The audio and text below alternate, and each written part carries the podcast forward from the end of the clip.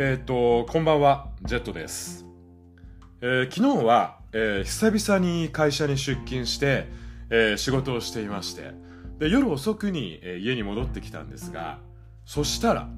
大きな小包が、えー郵便で届いていまして、で、誰からかなってね、あの、宛先のところを見てみたら、えー実家の母からでした。で母からはこうやって時々ね荷物が、えー届きましてで中身は、えーお茶の葉だったり、えー酒のつまみだったりあとは茅野屋の出汁だったりあとはカントリーマームとか。まあこちらでもね買えるようなものばかりではあるんですけども何でしょうねもう本当にありがたいなと、えー思いながら、えー昨日の夜もねあの荷物の箱を開けてあの出していたんですけどもあの自分母には仕事の話は、えーめったにしていなくていつね自分が繁忙期で、えーバタバタしているとか、えーそういったことも母は知らないはずなんですがなぜかいつも大抵ね自分が仕事でこうやって心身ともに疲れ切っている時のタイミングでこうやってね荷物が届くことが多くてですね。あのまあ母にもねいつまでも元気でいてほしいわけではあるんですがこれはね永遠に続くわけではないことはまあ分かってはいるんでこうやってね荷物を送ってもらえるのもあと何回あるのかなとかね思わず考えちゃうと本当にありがたいと思いながらもまあね仕事疲れで弱っていたせいもあったのか思わずなんだか泣けてきちゃいました。でところで、えー話は変わりまして、えー TBS のポッドキャスト番組「えーオーバー・ザ・サン」を、えー以前聞いていたら、えー東京出身のスーさんと秋田出身の、えー堀井さんが、えー秋田弁でひたすら喋る、えーポッドキャスト番組とかあったら面白そうじゃねみたいな、えーそんな話をねお二人で冗談めいて話していたんですけどもどうやらそれが本当に番組になったようでで秋田県人しか出ないっていう、えー番組名なんですけども自分も興味があったんで早速、えー聞いてみました。で堀井さんと、えー毎回秋田県出身の、えーゲストの方が秋田弁でただただ喋るっていう、えーそんな番組らしいんですけども今回聞いていてあの堀井さん初めはずっと標準語で話されていてであれこれただのトーク番組じゃんってね自分も半分ちょっとがっかりしつつまあ聞いていたんですがまあ最後の方はねいつの間にかお二人とも秋田弁全開になって話されていて。でまあ聞いてる側はね時々言ってる意味わかんねえみたいなそんな話ではまああったんですけどもそれでもなんだかそんなお二人の秋田弁の話を聞いていたら心がほっこりしたというかねなんだかとても、えー好きな、えー番組でした。なんでしょうね。それこそ先ほどもお話しした我が母ではないですがあの生まれは北海道でで育ちは青森なんですけども今はねもう長いこと横浜に住んでいるんで、えー青森弁、えー津軽弁かが出ることはめったにないわけなんですけども自分が実家に住んでいた頃にあのーまあ子供の頃青森にね住んでいた祖父母やあとは母のね青森の、えー高校時代の友人とかが母に、えー電話をかけてきて母が電話越しに話をしているのを聞いていたら確かに津軽弁で話していたのを思い出しました。でこの堀さんの秋田県人しか出ないを聞いてなんだかね心がほっこりしたのはもしかしたらね秋田弁と母が話していた津軽弁が似ていたからなのかなとかそんな風にも思ったりもしながらなんだか本当にね心が落ち着いてあの楽しく拝聴を、えーしていました。でちなみに父は、えー鹿児島の奄美の島出身なんですが、えー子供の頃とかにね夏休みに家族でねその島に住む祖父母に会いに行ったりして何週間か滞在したりしたこともあったんですが祖父母のねこの奄美弁というかまあ沖縄に近いんで沖縄沖縄なまりもあるのかもしれませんがもうなんだかねほとんどその祖父母の話してることは理解できなかったなっていうそんな遠い懐かしい記憶も、えー、あります。で前回の配信で自分あの沖縄のね宮古島に行きたいみたいな話を、えー、していたんですがもう何十年も行っていない。父の生まれ故郷の奄美もね久々に行ってみたいなとかあのこの堀井さんの秋田弁を聞きながら青森や奄美に、えー、思いを馳せていました。でちなみに前これお話ししましたがスタジオジブリの、えー「海が聞こえる」というアニメがありましてでヒロインの高校生が、えー、秋田弁あじゃ違うや。えっと高知弁をしゃべる男なんて大嫌いみたいなそんななんだか物騒なセリフを言うシーンがあったんですけども自分は高知弁をしゃべる男も秋田弁を話す男も関西弁を話す男ももう方言を話す男大好物です。えー、というわけで、えー、今回も、えー、独占中年男子の30分始めていきたいと思います。えー、この番組は、えー、40半ばのおっさんが、え、中年男子の日頃の思いや悩み事だったり、え、時には懐かしい昭和ネタやゲイ、オカマネタなどをえ同じくおじさんおばさんと呼ばれる、え中年世代の人々や、えあるいは中年予備軍の人々と、え共有しながら、え中年芸がこうやって一人で語る、えかなり緩めのトーク番組となっております。どうぞ、え最後まで聞いていただけると嬉しいです。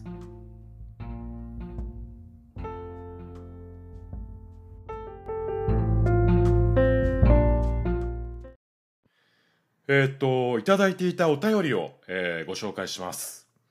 えー、九州にお住まいの京介さんからいただいたお便りです。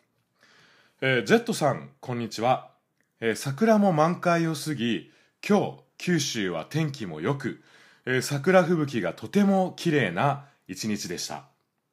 えー、最近の配信、ストレス解消法の話や、好みの変化の話など、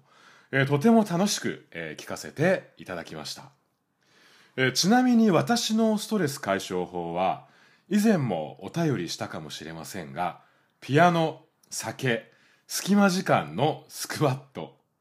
そして庭いじりです、えー、ジェットさんは植物は育てられたりしませんか？えー、ところで、えー、坂本龍一さんが亡くなられましたね。えー、ご病気とはお聞きしていたのですが、やはり不法に接してとても悲しくなりました。また、去年、ジェットさんが坂本さんのライブ配信にとても感動したと話されていたことを思い出しました。えー、坂本さんのこれまでの活躍、えー、功績を紹介する番組映像がたくさんテレビで流れていますが、今更ながら音楽も人柄も魅力的で、偉大な方だったのだなと改めて思わされます。え私は生粋のファンと言えるほど坂本さんの曲を聴き込んでいるわけではありませんが、パロリブレという曲が、えー、とても好きで、以前何かの発表会で聞いたこ弾いたことがあります。かっこ、ショパンのプレリュードを引用しているとのことです。また大好きな中島みゆきさんの名曲、時は流れてでピアノを弾いているのもおそらく坂本龍一さんです、えー、ジェットさんは坂本さんの曲で好きな曲おすすめの曲はありますか？あれば教えていただければ嬉しいです、えー、次第に汗ばむ日も増えてくると思います、えー、季節の変わり目くれぐれもご自愛ください。今後の配信も楽しみにしています、えー、ということで、えー、京介さんお便りをありがとうございました。以前もね、あの、この番組でもご紹介した、九州にお住まいのゲイのカップルのケントラ、ケンタロウさんとお二人でね、一緒にやられている、えー、ポッドキャスト番組の、えー、海を見ていた山猫の京介さんからいただきました。で、まずは、坂本龍一さんね。あの、自分もね、ニュースでフォーを聞いて、ショックでした。あの、自分もね、毎日のように坂本さんの曲聴いてますとかいうね、熱烈なファンというわけではなかったんですが、時々お酒を飲みながら、坂本さんのね、ピアノアルバムを流したくなるとか、あとはねピアノ坂本さんの曲を探し出してパラパラと弾いてみるとかまあその程度では、え、あったんですけどもつい数ヶ月前もピアノコンサートの配信があったりして、えー、闘病ねされていたとはいえ力強くピアノを弾かれていたんで今回のねこの突然の訃報はやはり、えー、ショックでした。で自分が東京に住んでいた頃に時々お邪魔していた新宿のゲイバーがありましてピアノのある本当に素敵なバーなんですがそのバーのマスターがついこの間彼のブログで坂本さんがお店にいらした際のエピソードを書かれていてでお店のねピアノで坂本さんが坂本さんの曲を弾いてくれてで帰り際には温かい言葉をねそのバーのマスターにあのくれたっていう、えそんなエピソードでもちろんね世界の坂本教授こうやってねいろいろな方に大きな影響を与えていたんだなっていう改めてすごい人だよなっていうのを思いました。でそれからこの番組で以前それこそまたねオーバー・ザ・さんじゃないですけれども直接会えたら泣いちゃうだろうなって人は誰みたいな話を自分もしたんですが自分は久石譲さんとそれからこの坂本龍一さんを挙げましてあの久石さんは去年ねニューヨークでのコンサートに自分も行ってきましてやっぱり生で久石さんに会えたというか見れたのは泣けてきちゃったわけなんですけども坂本さんは結局直接会えぬまま亡くなってしまったわけで。あの以前ねまあっていうかだいぶ前の話ですが坂本さんがあのピアノコンサートをねあの自分の住むあの街でもやるっていう時があって。でちょっとね仕事が忙しくて忙しくてもあの時ね無理をしてでも言っておけばよかったなとか今更後悔したり、えー、しています。あの京介さんも健太郎さんもそれこそあのユーミンとか薬師丸ひろ子とか、えー、清水美智子の追っかけとか会いたい人にはねいっぱい会いに行かれていますけども自分もお二人を見習って会いたいと思った人には会える時に会っておかなきゃなと今更ながら改めてえー、感じている、えー、次第です。で、そんなわけなんで、もう今週はね、仕事を終えた後は、毎晩酒を片手に、坂本さんのね、あの、特に自分が好きな、ピア、あ、プレイング・ザ・ピアノっていう、あの、アルバムがあるんですけども、それを聴いていたり、あとは自分が好きな映画、ポッポ屋の曲とか、あと当時、リゲインのコマーシャルでも使われていた曲が、えー、収録されている「裏 BTTB」とかそういったアルバムを、えー、いたり、えー、していました、えー、この週末はね坂本さんの追悼の気持ちも込めて「えー、戦場のメリークリスマス」名曲ですが久々に自分もピアノで弾いちゃおうかなとか、えー、思っていますでそれから、えー、京介さんのストレス解消法もあのお手紙に書いていただきました。えー、京介さん、お酒とピアノがストレス解消法ということで、鉄板のあのストレス解消法で自分も一緒なんですが、あと、隙間時間のスクワットって書いてくださっていましたけども、これいいなと思いました。あの、ストレス解消にね、運動がいいっていうのは、前回というか、この間もお話ししたんですが、あの、散歩とかね、ジムとかは自分も、あの、思いましたけども、あのあとはストレッチの代わりにラジオ体操とかも自分やったりもしていますがあとはダンベル式のん？ダイヤル式のダンベルとか購入して家でもね簡単な筋トレもできるように準備はしているんですけどもあの結局ほこりかぶっちゃったり、えー、しているんでただねスクワットなら本当隙間時間に着替えなくてもいいですしあの仕事のねあ仕事机からちょっと時間があったら立ち上がってできそうだなと思いましていいアイディアだなと思いました。本当ねあの重力に逆らえなくなりつつある中年男のケツにもね効果ありそうですし自分も早速やってみようと思います。でそれから京介さんは庭いじりもストレス解消にされているということで確か海ニコラジオでもお花か何か育てられているってお話されてたような気がしますがあの自分の会社の上司が自宅に大きな畑を趣味で作っていましていろいろなね野菜を栽培していてで夏になるといろいろお裾分けであのもらったりしているんですがそんな上司に触発されて我が家でも、まあ、畑はないですけどもプランターでねあのネギとかハーブとか育てていたこともあったんですが最近はもうね完全ほったらかしになってボーボーになってあの生えているんですけども確かにね土いじりって確かあの科学的にもねストレスのレベルを下げるって認められているっていうそんな話もあったと思うんですが自分も夏に向けてまた何か種から育ててみようかなとか思い始めました。京介さんぜひね何か簡単に育てられるおすすめありましたら教えていただけると嬉しいです、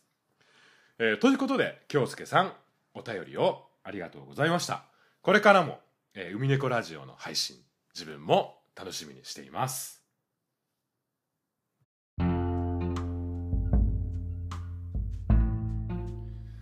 えー、前回の配信で西伊豆の古民家に住んでみたいとかゲイのカップルがやられている宮古島の宿に泊まってみたいとかそんな話をしたんですがそれに対してツイッターでいくつか、えー、コメントをいただきました、えー、まずは、えー、ポッドキャストさよなら今日のタイファさんからです、